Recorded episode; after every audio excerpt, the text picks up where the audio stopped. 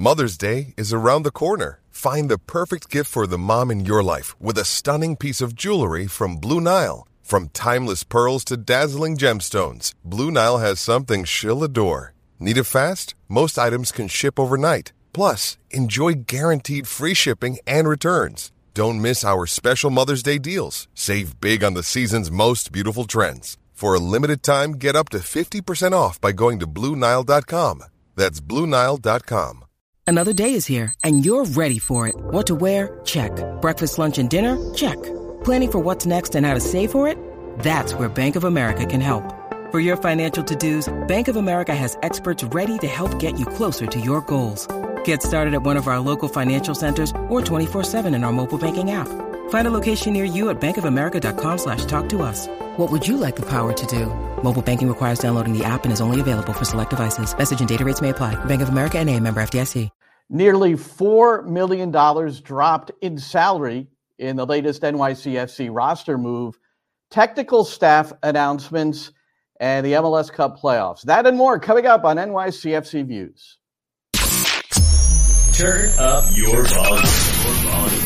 Because you're about to listen to The Sick Podcast. Sick Podcast. NYCFC Views. Collins approaches the shot, and New York City wins the first MLS Cup on their first try, and they're going crazy. Tiene tiro y gol! Gol! New York City es el campeón de Major League Soccer. The sickest New York City FC podcast. It's gonna be sick.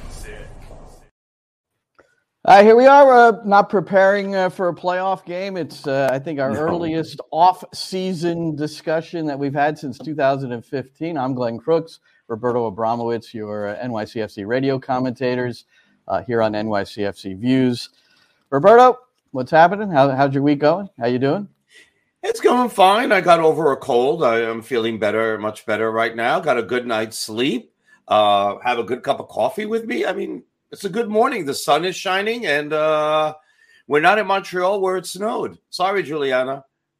Yeah, Juliana, our producer today, uh, my good friend Marco Masucci sent me a, a photo yesterday, uh, cleaning off his windshield. Uh, yeah, it's it, yeah, Montreal's a it's a different place. I tell you, January and February. If you we think we know cold here in the uh, metropolitan area, no, we do not. not and by the way, coffee mug. This is uh this is Mexican born. This mug. It uh, is. It looks beautiful, by the way, and uh, I get the transparent one. That's uh, it's supposed to keep it warmer.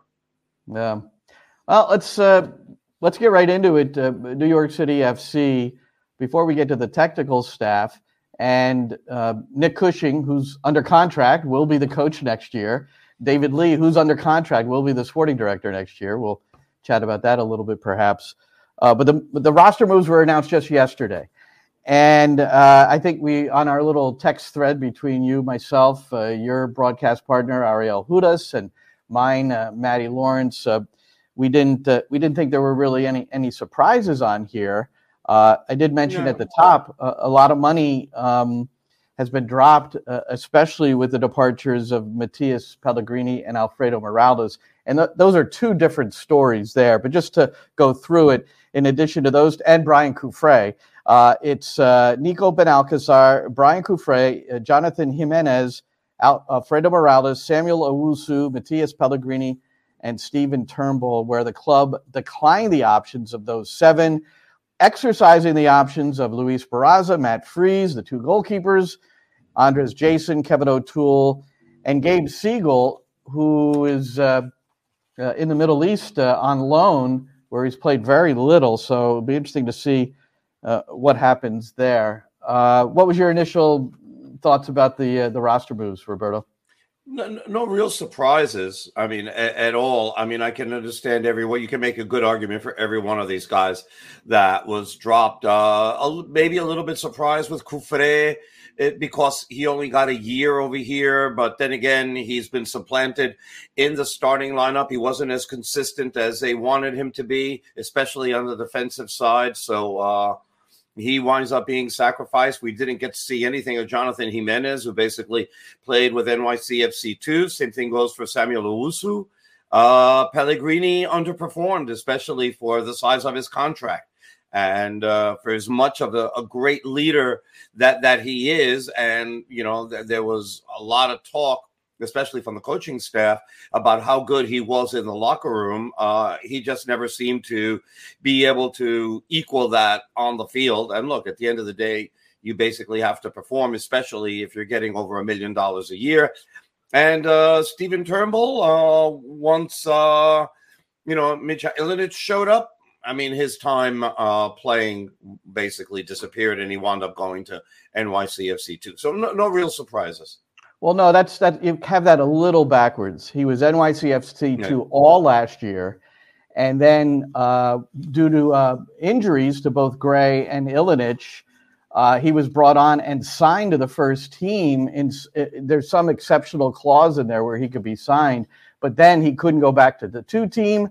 And uh, I think I have that right. Uh, but he, you know, they had to. There was a point where they had to either sign him or release him. And right.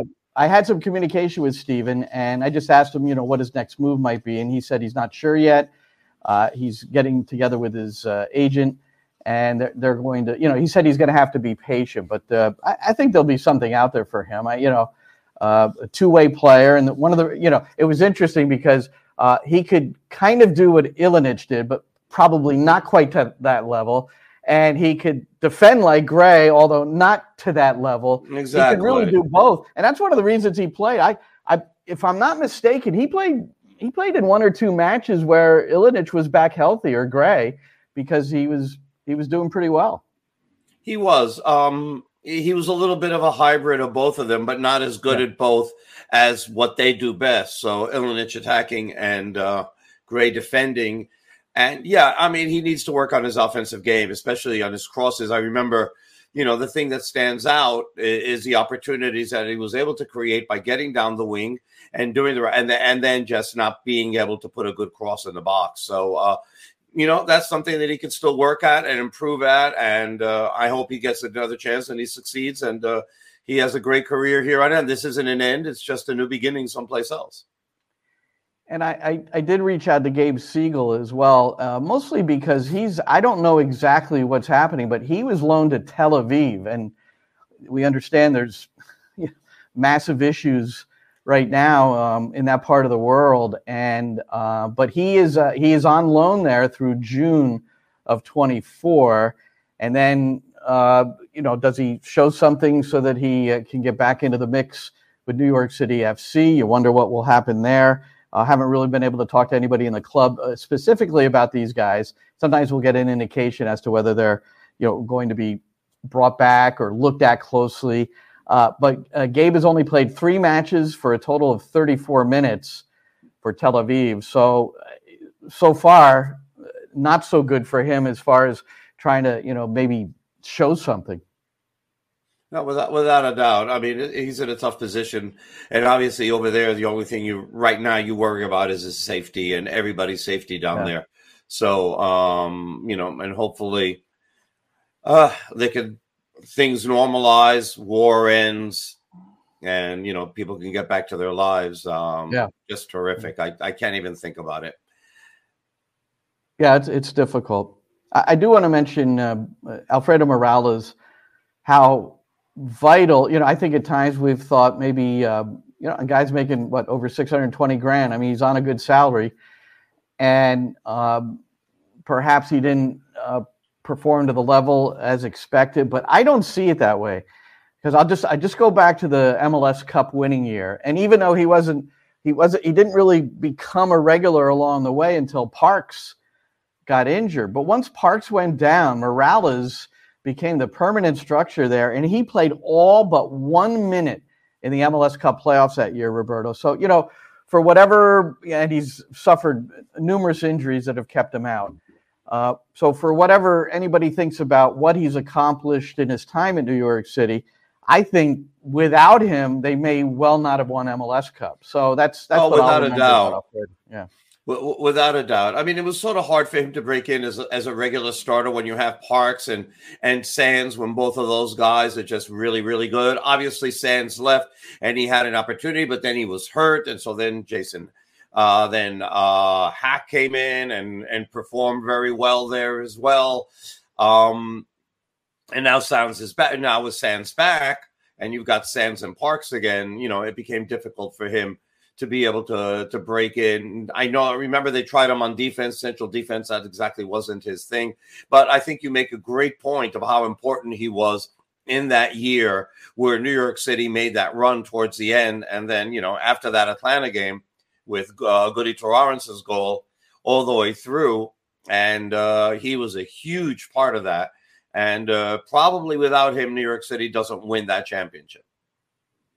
And I think the most disappointing player on the roster this year for me, Roberto, and wonderful guy, and uh, you probably spoke to him a little bit more because his English is limited, was Braian Cufré, who came in on a massive contract with massive expectations. Granted, he's a young boy, but uh, I just, and I mentioned it last week, if there was one thing that disappointed me, you know, as you look and you're trying to evaluate the coaching staff and the players and how everything progressed, is his inability to improve during the course of the year and losing out to Kevin O'Toole, which is no insult, but it's a college graduate acquired through the draft and and versus another guy who transfers in when you you have these expectations that he's going to bring you to another level. So I, you know, people can say whatever they want about Talles Magno and uh, those sorts of things, but I, I thought Cufré, I think Cufré lists for me number one on the uh, disappointment scale playing he wise. Job, he lost his job twice this year. Yeah. And part of it, I mean, he couldn't seem to play 90 minutes. Remember at the beginning of the season, he couldn't get through 60 and they would take him out of the game. Yeah. And uh, yeah, I think you see the potential there.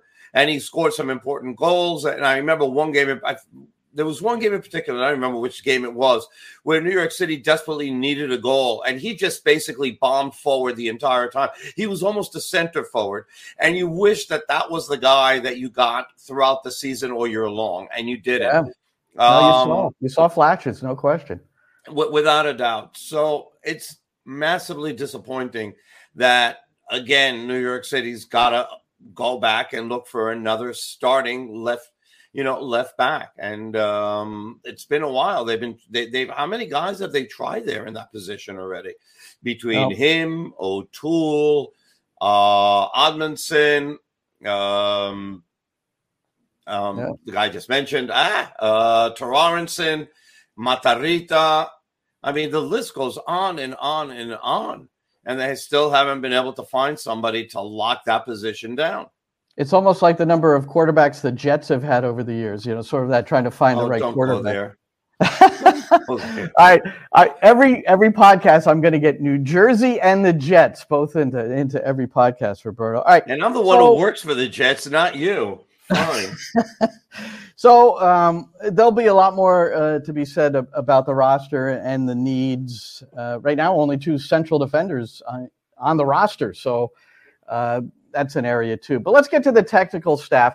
Uh, we mentioned Nick Cushing and, and David Lee, and there was uh, a post put out uh, by the club, which look, they're both under contract, so it's not like the club's going to say, uh, "Hey, they're coming back." No, you know, they're under contract, but because of the um, hashtag Cushing out, hashtag Lee out, and all uh, the negativity, which uh, you know. I, we believe is is a minority of the supporters, you know, being that fervent in their dislike for these two and the fact that they need to be out. You know, we get we get stuff said to both of us uh, online pretty consistently because we've been supportive of Nick. Uh, but they're they're going to be here in 2024. So if you want to be angry, go ahead and be angry. But that's what's going to be. What you need to do is put your positive energy towards the group and uh, we know that Marty Edelman, uh, chairman, who put this announcement out, said they're going to they're going to get the players to become a better team in 2024 because I, I, mean that said a lot to me that was the most important thing because to me that's an admission that they didn't do enough this year yeah and we've talked about the deficiencies that the roster has had the fact that they didn't have a center forward for most of the year Uh, that they tried to convert Talles. It didn't work the same way that it worked with Castellanos. So, um, and they they didn't really, you know, have a plan B. I mean, aside from Gabe Segal, which, with all respect to Gabe Segal, wasn't really the answer, although he did score a couple of really important goals for New York City. So if they and they lowered the budget, they lowered the player budget, and New York City was around what 15, 16, which put them somewhere in mid range as far as where yeah. you know all yeah. the teams are. You know, it wasn't Colorado, it wasn't the Red Bulls, but it wasn't exactly Toronto or Inter Miami either. So they said that they're going to support them. And the way that they phrased it, it just seems to say, hey, yeah, we didn't support them as much as we probably should have this year. And we're going to fix that for next year. That's yeah. the way I read it. I don't know how you read it. No, I think uh, that's uh, as uh, clear as you could put it. Uh, for sure. And uh, I think it was important for the club to put something out there. So whether the supporters, the ones that are uh, against Nick, or and the ones that are for either way, it, it, it matters little right now because he's back guiding the team in 24, as is David Lee uh, as the sporting director. Now, um, a couple of technical uh, positions, uh, technical staff positions. Uh, one announcement, uh, well, it hasn't come from the club, but it was put out there uh, that Kleberson will not be with the club. And Juan Carlos broke the news. And yes. he um, Kleberson was with the Philadelphia Union, was with their academy, uh, and he moved over to New York City FC because he thought he would have, and he told me this in an interview, and we're going to play a clip here in a moment. Told me that uh, he moved to New York City FC because I, you, didn't have to read too deeply between the lines. Is that you know he felt that maybe he would have more of a contribution uh, in terms of uh, training preparation and and match uh, game management. And indeed, he did. But he was also brought over because there were five Brazilians, four of whom who didn't speak much English uh, on the side, if any English. And uh, and we've seen it in training uh, during the course of our time with the, the likes of Magno and and Thiago and uh, Pereira, you know, who were uh, who would Kleberson would be standing right next to them in training and pretty much translating what Nick Cushing had to say to them so that they understood what they were trying to get out of a certain moment. Not every not all the time, but we saw it enough to know how important he was. Oh, for sure. And now they're down to Magno. He's the only Portuguese Brazilian player or Portuguese speaking player uh, that they have. Well, actually, that's not true. Him and uh, Martins. So, Martins, uh, yeah. Right. But I keep on thinking Martins more of a mentor than anything else. So, um, and he speaks so, English. Yeah, so yeah, they've got Martins to take care of Magno, basically. Well, he but he speaks English, so you know. Yeah, and he speaks English. He speaks yeah. Spanish. He speaks yeah. Japanese. Although I don't think that's going to come into play. Probably not. So uh, the the the Kleberson interview. So Roberto, I I sat down with Kleberson after. Um, I was very privileged to be able to go to Qatar. Thank you to SiriusXM and United Soccer Coaches and New York Post Digital and NewJersey.com so I could go and cover this thing. But on the flight back, I noticed that Qatar Airways or Airlines, uh, they had this um, they had this collection of full World Cup games, including 2002. And I knew Kleberson, you know, played in that game. Brazil ended up beating Germany 2-0. So I watched the full match, and it was so interesting. To, I've never really focused on him like that as a player before, and how good he was and then learning that he actually was put in a different role that game to get more forward and be involved in the attack. Ronaldo scored both goals, but uh, Kleberson uh, set up both of them as well. Didn't get assists on both, maybe, but he was involved in both of them, getting closer to the goal. But what was really interesting, Roberto, is that he was on a bench for the first World Cup game, and by the time the final came around, he was like, they had to have him on the pitch. But this uh, here, this clip I'm going to play, I thought was pretty funny when he when he uh, got first with the national team.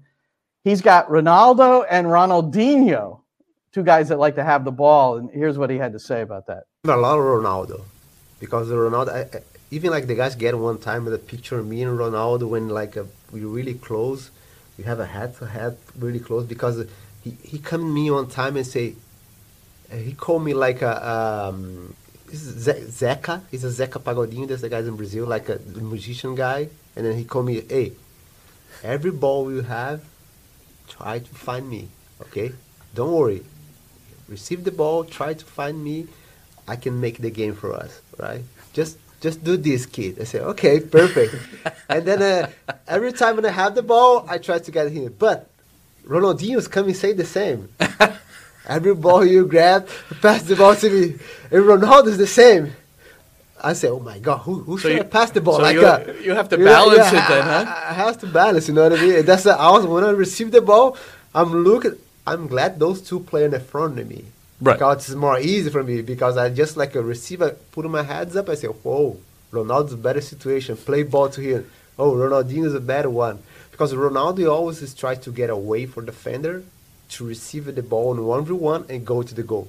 Ronaldinho no, Ronaldinho won the ball in a tight space because he wanted to do the magic, dribble everyone, and uh, that, that's different. Though. That's making it more easy to me to play. You know what I mean? How cool was that? I mean, I sat with him for about a half hour, but so they both great. said, I mean, can you imagine you playing the ball to Ronaldinho and then getting stared down by Ronaldo, and then you play it to Ronaldo and then getting stared down by Ronaldinho? There's no winning in that situation, by the way.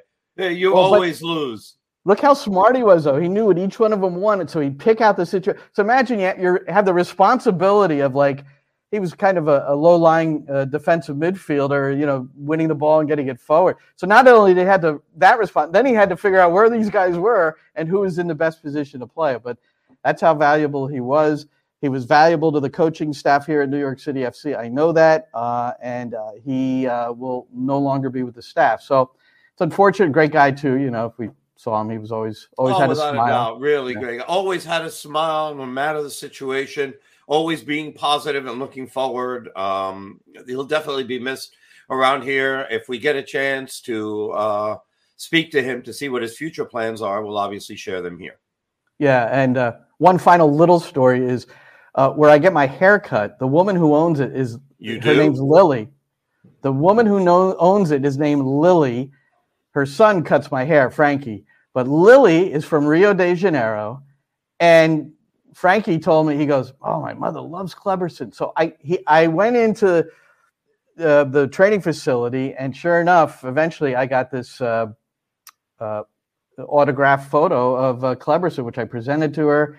Uh, and I have pictures of. it. I probably should have posted that at some point, but I did post it, but I, I could have shown it here. But nonetheless, uh, Kleberson was the most requested autograph at New York City FC in 2023. How about that? An assistant coach who you don't really hear much about, and this that's how widely popular this guy is, and what what he meant to the uh, Brazilian group. You know, crazy. I mean, he's a he's a legitimate superstar. I mean, he really is. He's a legitimate World Cup winning superstar, and he, you know, sort of laid low and unassuming here in Major League Soccer and contributed Absolutely. greatly for sure. And it doesn't surprise me that he was so requested. And he told me, he said he, he loves being in America because he could take his family out to dinner. You know, you hear these stories, but he said even now when he goes back, he can't like have any peace when he goes to a, you know, a department store or a, you know, people still recognize him and, and just, uh, it, it must be nice to be that beloved. And then, but you also see the side of it where he's like, wow, at least I can have some peace in my life here too. You know, it's I- I- It's a different story. Did you see the picture this week of Messi going out to the park with his uh, with his wife? Yeah. Did you see that picture? I, I, I did. and they're on a park bench. I think it's like a, they're in a park bench and they're talking and they're smiling Crazy. and all that. And Yeah. in the next park bench, you see his bodyguard just like making sure nobody comes near him. You know, That- even for that even dude is in every photo. Still there. that dude is in every photo, like in the upper corner, the lower corner. You always see him like in the back over his shoulder. He is close by. Where's man. Waldo? Yeah. But except he's easy to find. One of the play, which player was it? One of the players dressed up as Messi's. One of the Inter Miami players dressed up as Messi's bodyguard for Halloween. It was Robert Taylor. I believe. Yeah, I I think it was Robert Taylor. It was great. How great is that? Um, there were uh, there's a couple of other um, members of the technical staff who are also departing, but for good reasons. Daniel Fradley is the head of performance analysis, and he's going to take that same position within the CFG group. So there's 13 satellite teams under the uh, City Football Group auspices, and uh, Fradley, is, in essence, is going to be in charge of all those teams and keeping That's track great. of that. So, so congratulations to him because it's a wonderful promotion. And then Kevin It is. Tosti, Kevin Tosti, who we also got to know, is- was his assistant, was the second in command with the uh, uh, performance analysis. Uh, he's going full time with the U.S. men's national team, Greg Berhalter, which is a Yeah. you know wonderful. So two guys that I were very in Hartford. I, I saw him in Hartford before the last game of the season, and uh, you know I, I saw him there, and I'm like, "What are you doing here?" And he was t- and he was telling me that he had just taken the job, and that the that you know when New York City seasons ends, that that would be his last game and all that. I'm really happy for him. I mean, that's a really massive uh, jump as well to be with a national team. You know, especially coming into a, you know with all the you know amazing you know um tournaments that are coming up between Copa America, uh, well, the qualification World towards Cup. Copa America, which comes up, Copa America, which hopefully they make. Uh, then you go and you have. Uh, can you imagine they're not making Copa America? Can you and especially, that? Can you imagine not making Copa America and Trinidad keeping you from going there? It'd be another Again. Trinidad story. Yeah. again? And then I mean, there's Gold Cup, and then after that, there's a there's the World Cup. So, uh, boy, it's it's massive. It's really happy for him. A really nice guy. And I So think it's both of them, important- and it's Bradley as well. It's important to note too, Roberto, that these these are vital positions within the organization. I know they're going to look uh, inside first, but it's uh, Fradley. Just to be clear, he's been there almost since the very first day of the franchise. So you know, we talk about people that are, are vital. I talked about Morales. You know how important he was to MLS Cup. Well, Fradley was as well. You know, uh, Ronny Deila leaned on him, and then Nick Cushing really leaned on him too. He was on the grass. He was in the midst of training as well. So it's uh, it's an important position to fill, both of them, uh, to be sure. And New York City, Roberto, uh, I don't know if you're aware of this. I think we must have talked about it. They're training until November the 17th, and that's that's in the collective bargaining agreement. Players, whether they get eliminated or not, they have to they they, they train until November the 17th. So they're up there in Orangeburg doing something. We haven't seen it, but uh, they they are up there. invited. No, We And haven't asked for an invitation either, but let's be fair. No, well, actually, I have, and I'm still Oh. waiting because I, I understand they were going to have a couple of scrimmages. So I'd like to go up and watch a scrimmage, but we'll I'd see. like you to know, too. What, what are we going to do? If you find well- out, let me know. we'll we'll give it a shot. All right, Roberto, let's uh, kick it around. What do you say?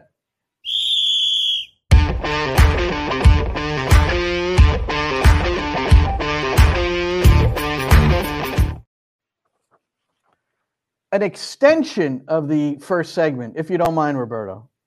But this No. is kicking it around. It doesn't it doesn't apply to current NYCFC players. Tati Cassiano started for Lazio yesterday and uh, played 78 minutes. Or on Sun, uh, was it yesterday or on Sun? What's today? I don't even know what today is. Anyway, forget Today's forget what I just said.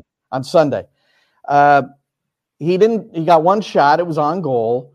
Uh, then Immobile came in for him and ended up converting a penalty in uh, 90 minutes plus five, fifth minute of stoppage time. And Lazio beat Fiorentino, uh, for, Fiorentina 1 0. Uh, Fiorentina, Rocco Commisso's club.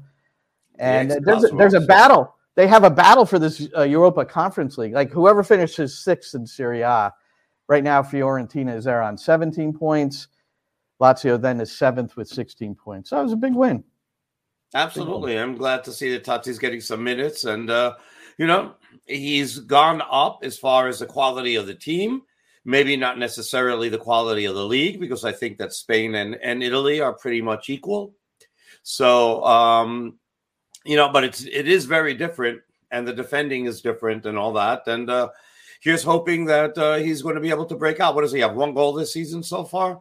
I think that's right. I think that's right. But Yeah, getting so- a start in a getting a start in a, in a what was a very important match uh, it does have a lot of meaning. And then before we get to MLS Cup playoffs, uh, I want to tell the, a brief story about Fred Brillant. Now, Fred Brillant, we know as uh, the first uh, couple of years of the uh, franchise, Fred Brillant was the uh, a starting central defender for New York City FC.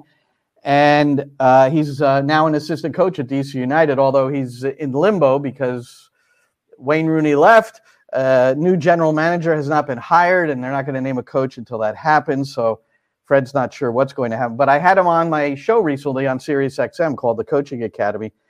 And I asked him the question Was he surprised that Rooney uh, resigned right after DC United defeated New York City FC on decision day? 2 0. Not that, well, it was DC United's decision. Their decision day. Yeah. And it really, it's, it's, it's the result really that prevented New York City from getting into the playoffs. And uh, here's a clip from my interview. He said he wasn't surprised about that, but he was surprised that Rooney didn't bring him along. Listen. Was surprised um, in terms of my situation uh, because all the time he said to me, you know, if I'm leaving, uh, you are you are with me. Uh, you are doing my job. You know the way I work, and uh, you are. I, I, trust who you are, and uh, so I say we never know. We, we we're gonna see. You know. So he left without um, ask, ask, asking me if I wanted to go with him. So I, I was a little bit surprised. Um, to be fair, um, but I heard after after after a few few days that the club in Birmingham wanted big name, and uh, I don't have a big name in uh, in England so it, it is what it is you know for me it's uh you don't need to to push or force things you know maybe it's a destiny um, there is no regret um i wish them the best but it is it is what it is it is what it is that is unfortunate because isn't Wayne Rooney's name big enough? You need a big name assistant. you know what I mean? I don't know about that. I don't know if I would buy that reasoning, uh, Fred. But I know you. You'll just take it in stride and and now move on to your next adventure. Yeah, so what a bunch of malarkey, right? What a bunch of malarkey. I don't know. Maybe they did tell him that. I mean, just like uh, no, I, sure I can just imagine the arrogance saying, "Who's this Brillant guy?" No, you need somebody, you know, local, you know, local, important, local, and and that, and I, yeah, I, I don't, I I can get that. I mean, obviously, if he Rooney really, really wanted to say, "Look, I'm not taking, you know, I'm not going to take the job unless I can bring Brillant along." You just answered it. You know, are they going to say, "Well, don't take the job"? No, they're not. If he told the guy he's bringing him along, you bring him along. Wayne Rooney goes in and said, "This guy's got to be with me. He's worked with me last year. We need him." That's all that's got to be said. And, and, we're talking Birmingham City. Uh, here's Wayne Rooney after a, a recent uh, result. So, uh, as I put up on Twitter. He's worked miracles since he's got there. The coach who was fired before him, sacked, had won two in a row, and Birmingham City was in sixth place in the championship. Rooney is 0 3, and now they've dropped to 14th in the championship. So there he is, scratching his head, trying to figure it all out. Who knows if Brillant was there? It, it, you know, it takes time, though, right? I mean, we've seen this it takes time to adapt to a new team. And I mean, I don't know how much he was following them before the fact that uh, he wound up taking the job and what he knew about them. But I mean, just like any place else, I mean, sometimes you win your first game and everything's really exciting, but we understand it really takes a few weeks, you know, f- at least five, six games before you get the, the whole general sense of what you should be doing when you're a manager. So you don't get you don't get the gist of anything I'm doing here. I'm hammering the guy. I yes, think I know you reason, are. I'm just being I'm the voice him. of reason, as I always have to be here. Right. Oh, the, the voice of reason. Uh, he yes. screwed up. He screwed over Fred Brillant, but you're the voice of reason. All right, let's get to the let's get to these Hi, playoffs. Fred, sorry, I agree with you. uh, MLS playoffs. I don't know how many times you did this, Roberto, but it happened several times to me where I didn't watch. I didn't watch every game in full. I've seen the highlights of all the games, but and I've watched a couple of games. But uh, when I would wake up and see the score, if I if I wasn't sure by the end of the night, I, I saw the score, and my immediate thought was that the team that lost was eliminated. And then I'd always have to come back and think, no, it's this ridiculous best of three, which is getting hammered right and left by players, by uh, certainly by journalists. Uh, yeah, this was from um, Front Office Sports, and uh, yeah, we, have heard criticism from every angle, and certainly the the players are wondering. And look, the coaches have to be careful how they uh, direct their criticism here. But if you, I, I think we've heard it from enough people uh, within clubs where the regular season become the regular season is demeaned enough by having nine playoff teams in each conference. Now you're taking it another level where FC Cincinnati wins the supporter shield and they've got to go to Red Bull Arena to win a game in order to like you know to advance or if they don't then they got to go back home again and, and forced to a third game with the New York Red Bulls. So it's uh, that's the reason I don't like it in particular. It really takes away from the uh, from the regular. At least you know if you're if you're seated above somebody, you're home for that game. Home home field advantage means a lot for most teams, and uh, that's what you deserve. That's what you deserve well, because you do get a, you do get a home game because the third game is being played back at your place. No, no, no. One home game. Period. Knockout. End of story. I understand that. I'm not disagreeing with you. I'm just trying to make sure that people understand that it's not like a two game series.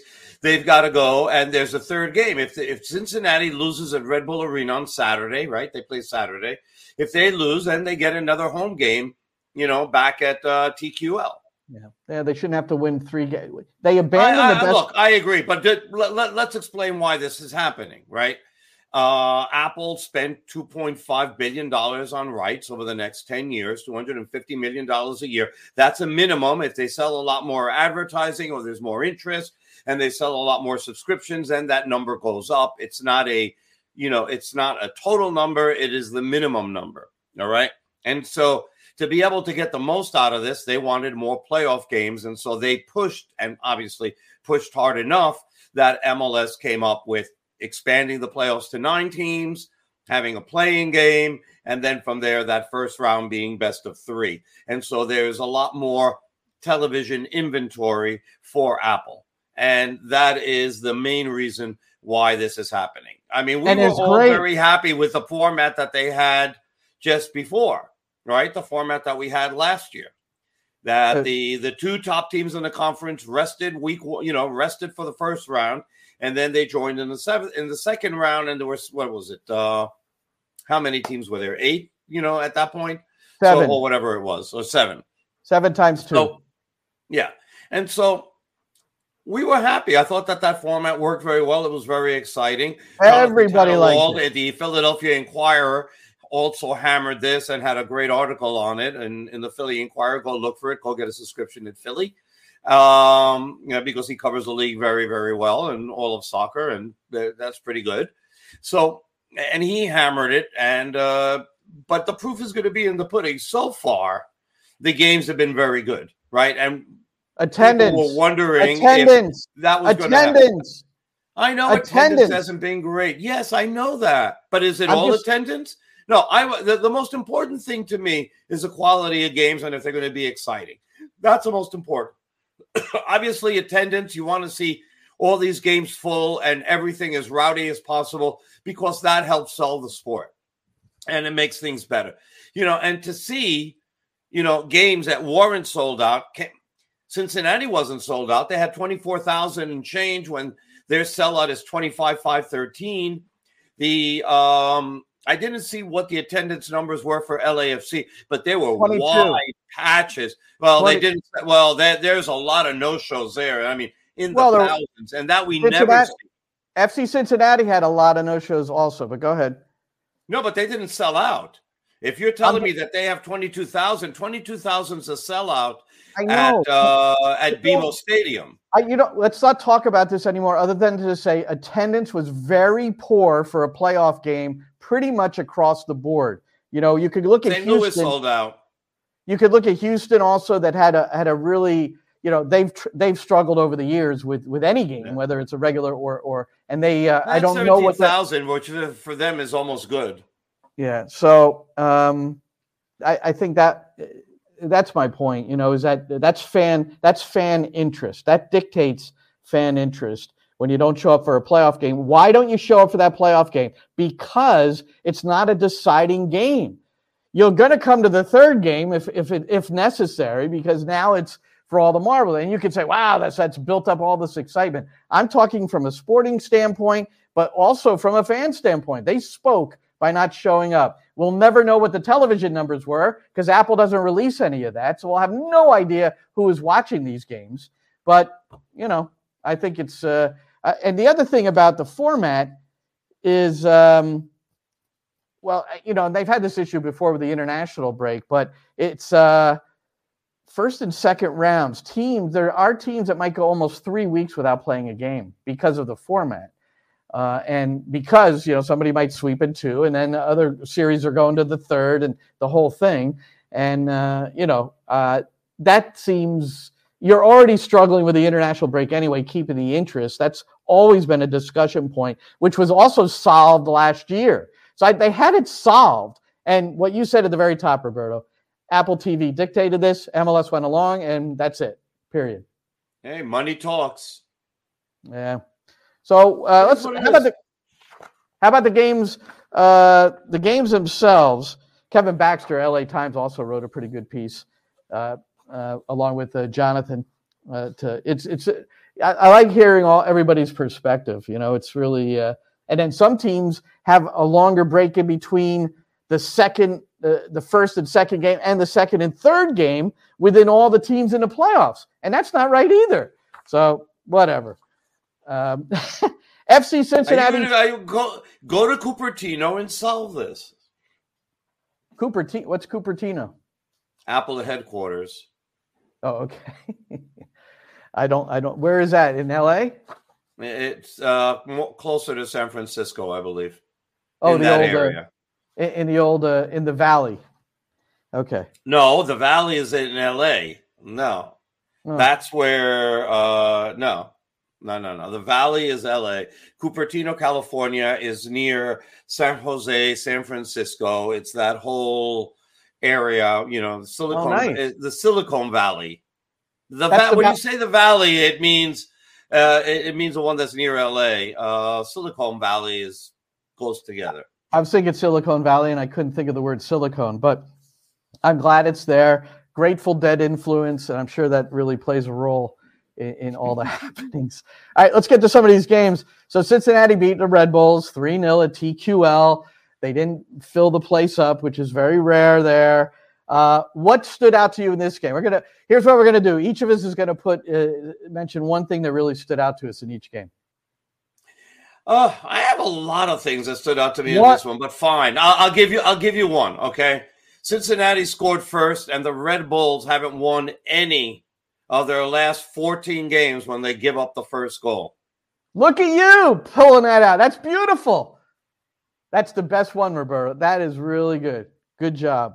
Now I went for Serge Ngoma for the Red Bulls. Now I he not a lot of people know about him because the, the poor kid came in. He's 18 years old. He was on the U15 national team earlier. He's a really dynamic player.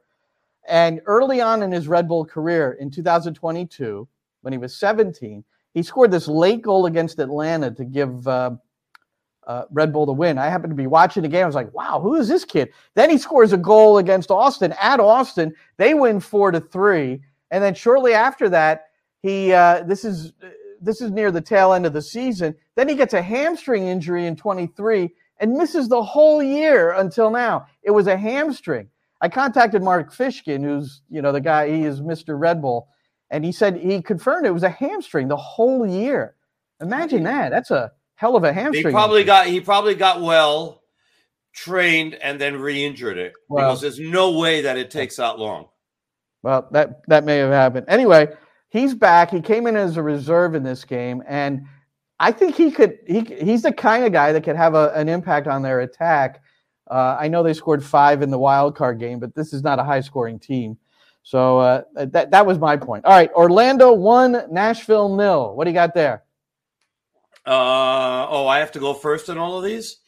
Well, uh, let's see. I'll go first on this one. I'll go first on this go, one. Go, so go can... first on it. Go. Uh, our friend John Rojas sent a text to us at the end of the regular year, and it went something like this: Oscar Pareja, who is the uh, manager for Orlando, the cheapest roster in MLS, cheapest.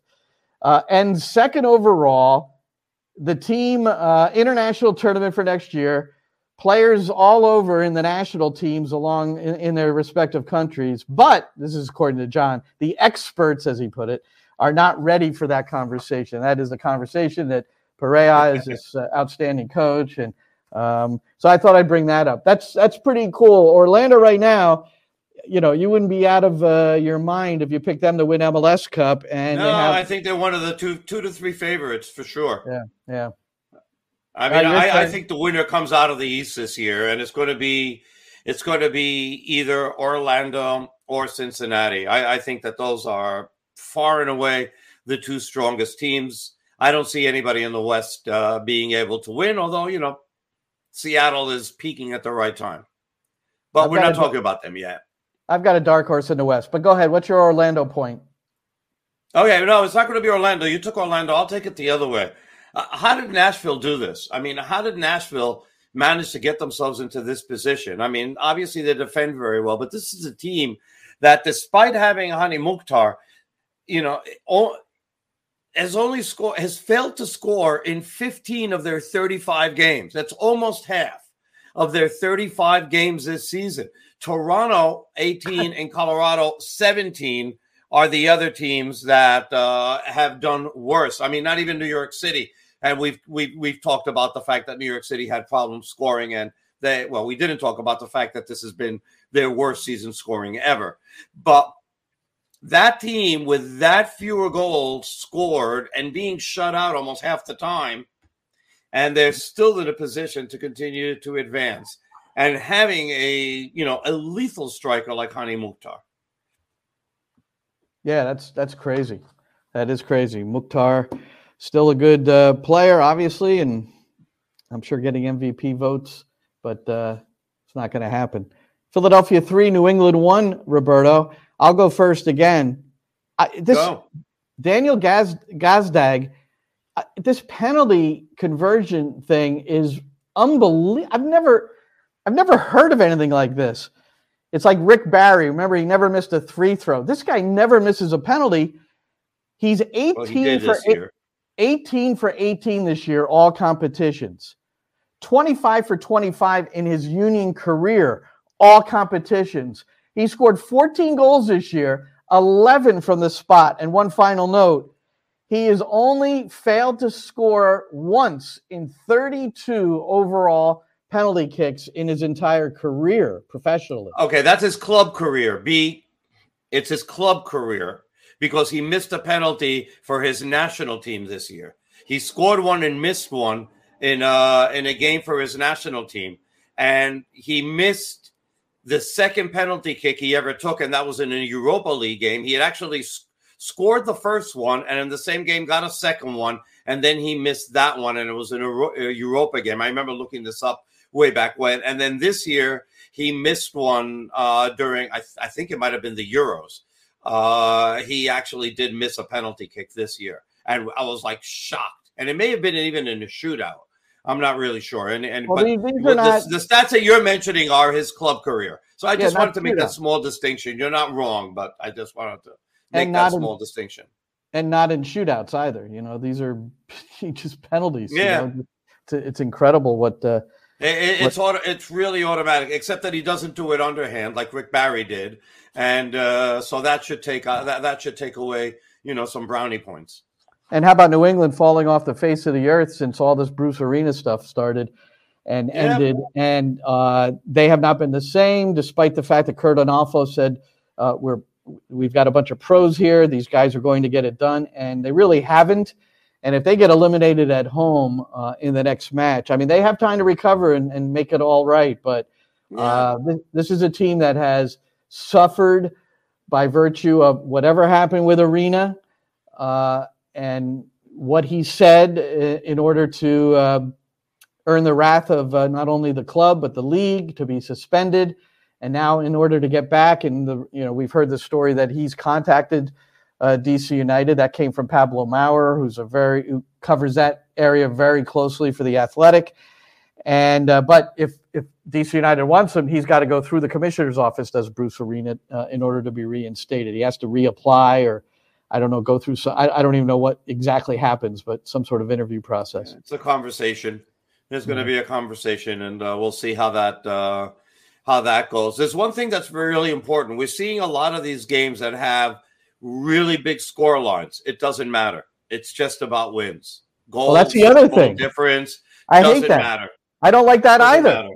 LAFC Okay. beats Vancouver 5 2, and it's like, uh, uh, as someone wrote, it's like winning 1 0 on an own goal. Doesn't matter, you know, and it's, Yep, it's doesn't matter.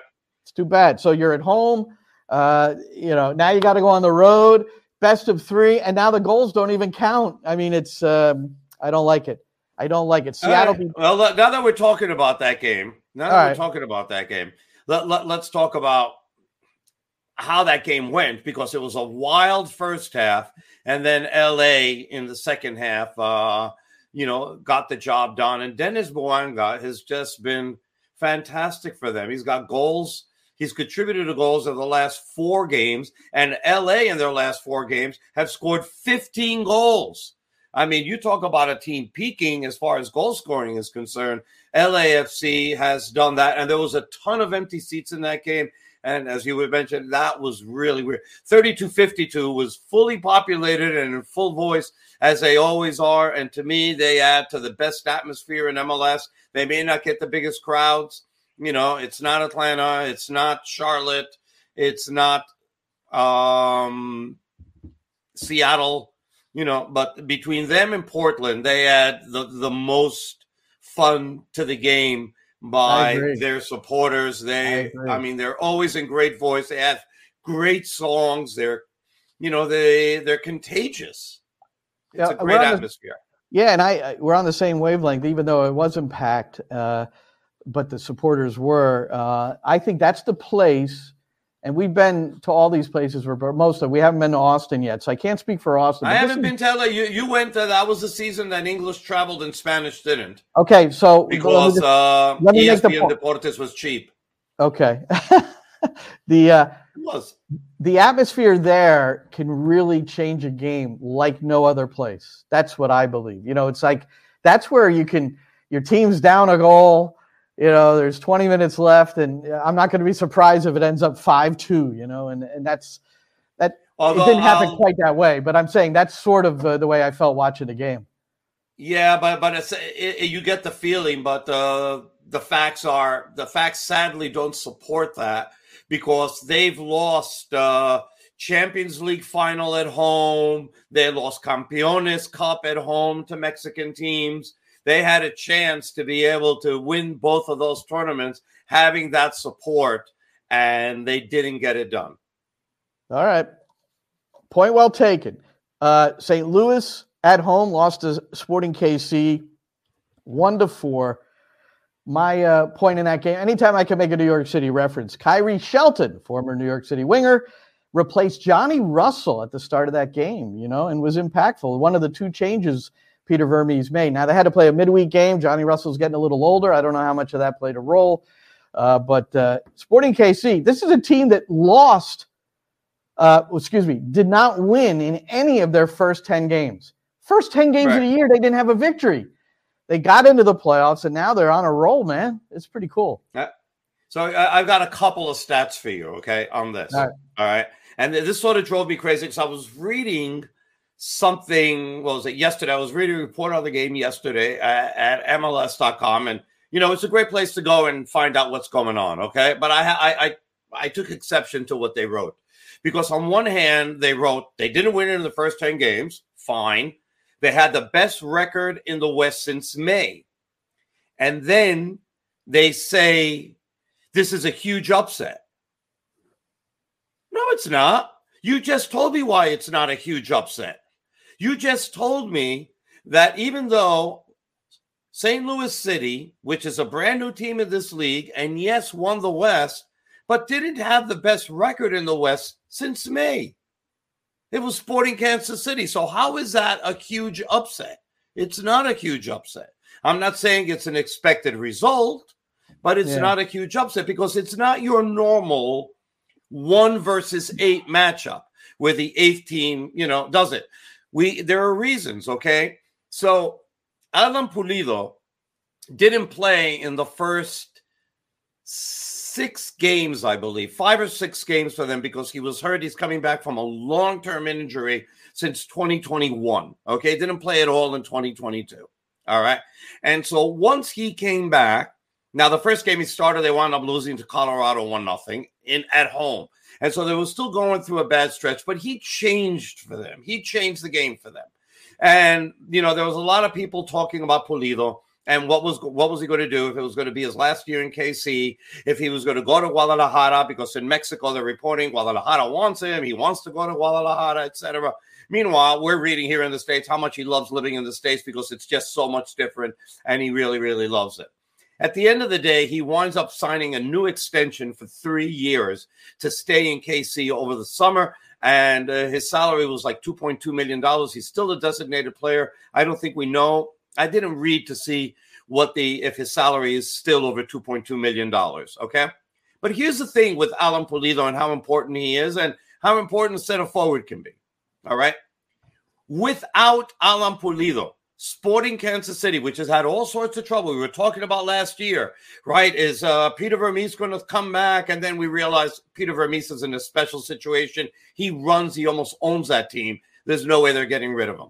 But without Alan Pulido, they had a record of 20 wins, 28 losses, and 13 ties, and they scored 1.25 goals per game.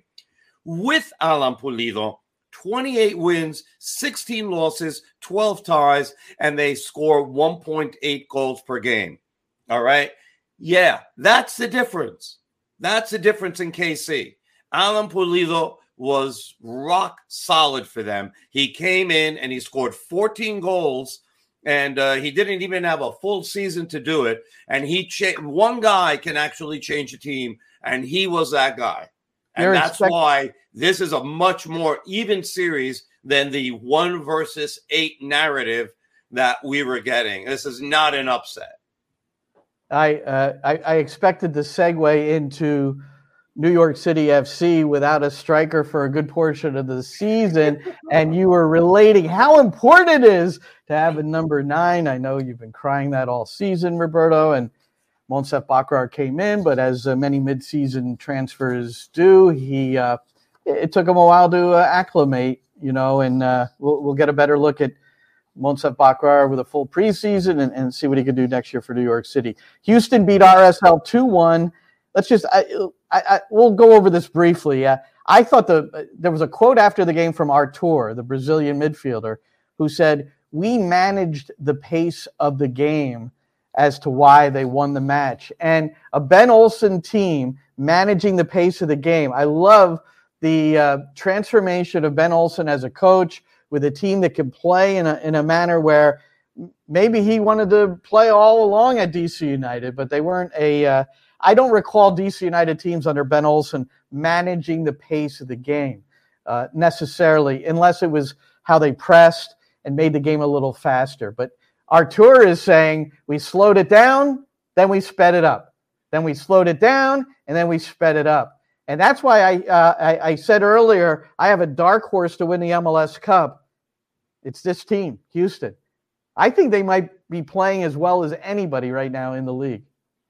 And they've got two of the better midfielders in this league, and they're both playing at a very high level with Hector Herrera, who, by the way, completed 129 passes in that game. You're talking about where does everything run through? It runs through Hector Herrera. And then Alberto uh, Carrasquilla he's uh, not long for this league. He's going to go to Europe very, very soon, and he's got contributions for goals in the last three games. Uh, he really shown out for for Panama when um, what was it during uh, Gold Cup? I think it was. He was really, really excellent, and he helped get them to the final. Remember in the game against the U.S., he was excellent. Um, and he had been throughout that whole tournament. And since he's been back with Houston, he's been very, very good as well. As a matter of fact, even in the game that New York City lost to them one nothing over there, Carrasquilla was uh, a, a, big man in that game, and so he's been excellent. And I really think that uh, Europe will come a calling for him very, very soon. I guess Artur should adjust his quote that Hector Herrera managed the pace of the game with 129 completed. That's uh, amazing. huh? That's amazing. It is. All right, just a couple other things, Roberto.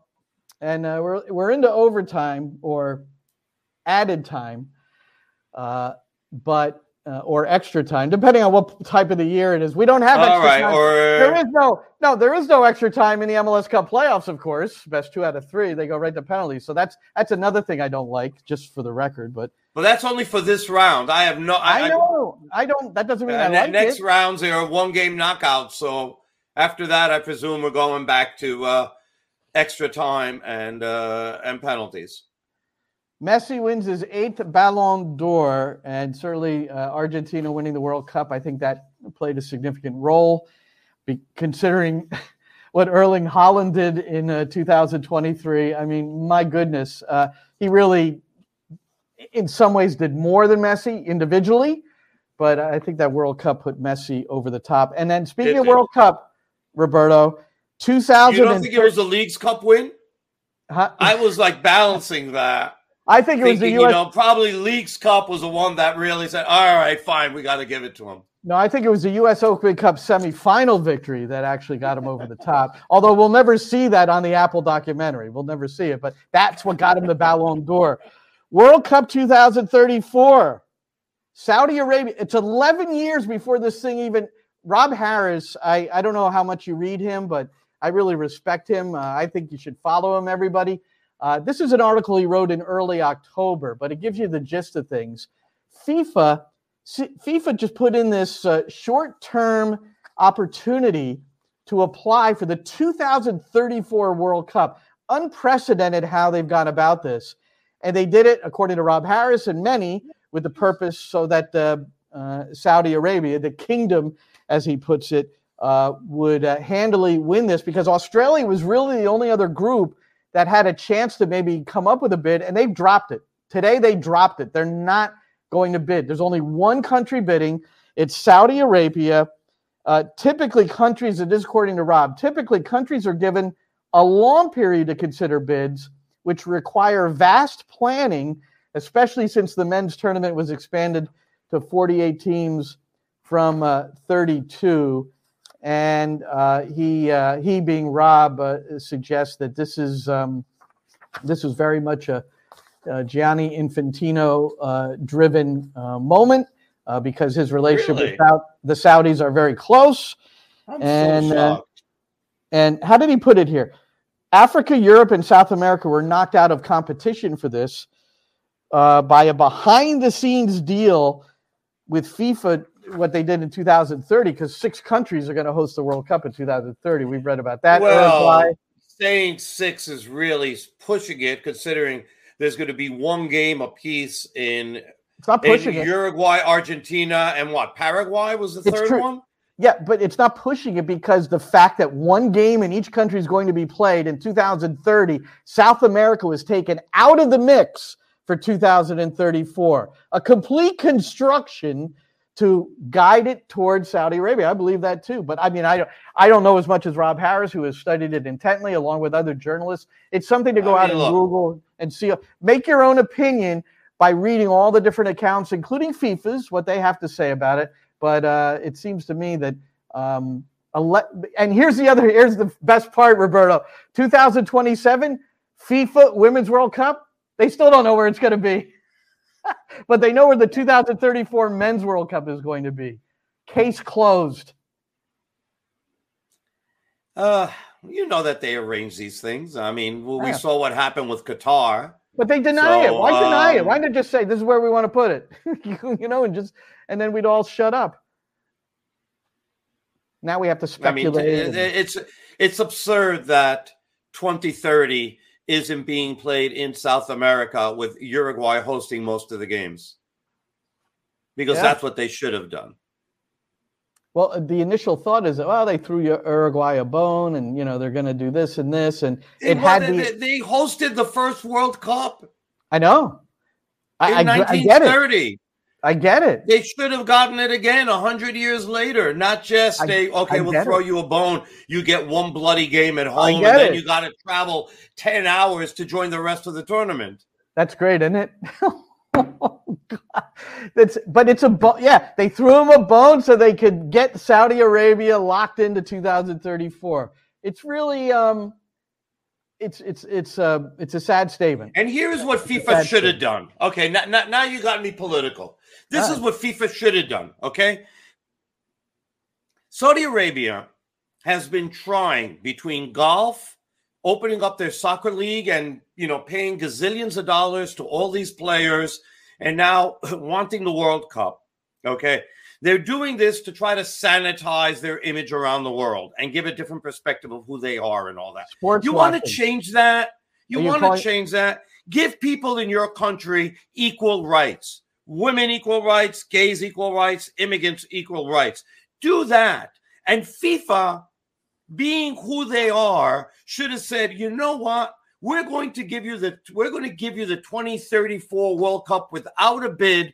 We'll give it to you under the condition that you do that. And if you don't do that, then you don't get it because they have the power to do it and they didn't do it. And they should have done it. And if they and let Saudi Arabia say, we're not going to do it then. If you give us conditions and we have to give people equal rights, then we're not going to do it. They should have done it. And shame on them for not having done that. Plus, shame on them. Plus, plus Saudi Arabia is breaching FIFA requirements to not discriminate against gay people, which was which originated in Qatar, and the fallout there, uh, the anti-LGBTQ laws. So there, there's actually there's a there's a FIFA requirement, and here's how, what the Saudi sports minister said. And again, this is back in the Sky News article. He said they, meaning gays or LGBTQ community, they are welcome. I'm sure they've come to some of our events. We don't go around asking, are you gay or straight? Everyone's welcome. There are rules that everyone respects. So then you ask, what are the rules? Rules that everyone respects at our culture and how they have to abide by the culture that we have. So, what do you think of that? Don't hold hands. Don't smile at each other. I mean, Yeah. what are you going to do? God Almighty. But they're claiming that if it's a man and a woman, they can't do those things either in uh, in public. Well, You know, there's the- there's that as well. Look, I, I'm just I, I'm you not you had an opportunity FIFA, to make to make the world a better place. You Yeah. had an opportunity to make the world a better place, and you punted. And that's what you did for money. And I used the. I used the word sportswashing a little earlier when you were on your uh, rampage there, but that's what you're saying, right? That's what you were saying. as far as Well, sportswashing is using sports to uh, to improve your image, despite the fact that you oh still yeah, have. oh for sure. Oh, that's the whole reason. Absolutely. Well, there'd be some debate there too, probably. I'm not debating you. I'm just saying, you know, that's not uh, that's not in line with what the uh, the ministers of that country would say. That's all. But I'm uh, it's I think it's uh, look, I I know that um, it impacted part of my family, Qatar, because uh, um, we have gay couples, gay married couples in my family, and uh, they wouldn't watch one second of the World Cup in Qatar because of, uh, and it was just out of, um, you know, out of support for their own rights, but just because they were, uh, they wouldn't support anything where a major event like that would be in a country like that. And the fact that these things are permitted uh, is is all about money, and uh, it always comes back to that, doesn't it, Roberto? Well, look, our good friend and uh, Grant Wahl, you know, made a point in Qatar and uh, with the shirt that he was wearing, and they gave him all sorts of problems for that. Yep. No question. I took a picture of me and Grant. We sat together at a lot of games of after he came upstairs late with that shirt on and he told me the story at the time. And he he actually said also he said they ended up being cooperative at the end. You know, at first it was whatever and then and then he said they were almost nice at the end to let him in, you know, because they were they were trying to be on their best behavior everybody uh, involved in that tournament. You know, I was there. It was uh you never felt unsafe. I didn't. Uh, I'm a white guy. I'm uh, sure you and didn't. Just walking around, and I, you know, I just, uh, you know, it was they they did their part there. I thought, although there were some uh, women journalists who struggled a little bit getting past security a couple of times, uh, more so than than uh, there were a couple of stories told there that, that were not very pleasant. So, uh, you know, some call that culture, others would call that something else. You know, all right. Well, look, we'll leave it at that. We'll leave it at that. But uh, uh, good show. Lots happened this week, even though uh, New York City was uh, eliminated from playoff con- uh, consideration. If you're just at the tail end of this and you didn't hear the beginning, we're talking about the roster it's move. not live, Glenn. We're talking about it's technical not live. staff. They have to start at the beginning, most likely. Yeah, but they might something they might be distracted if it's in their car. If it's in their car and somebody calls, and you know, you just go back and listen. All right, I did too much live Pause, stuff. Glenn. That's the way technology works. It pauses, doesn't continue to go. All right.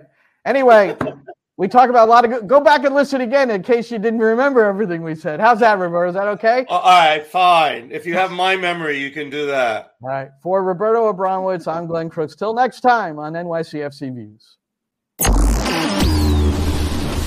And that's a wrap. Hope you don't miss us too much until next time. Follow the Sick Podcast NYCFC Views on YouTube, Instagram, Facebook, Google Play, and Apple Podcasts.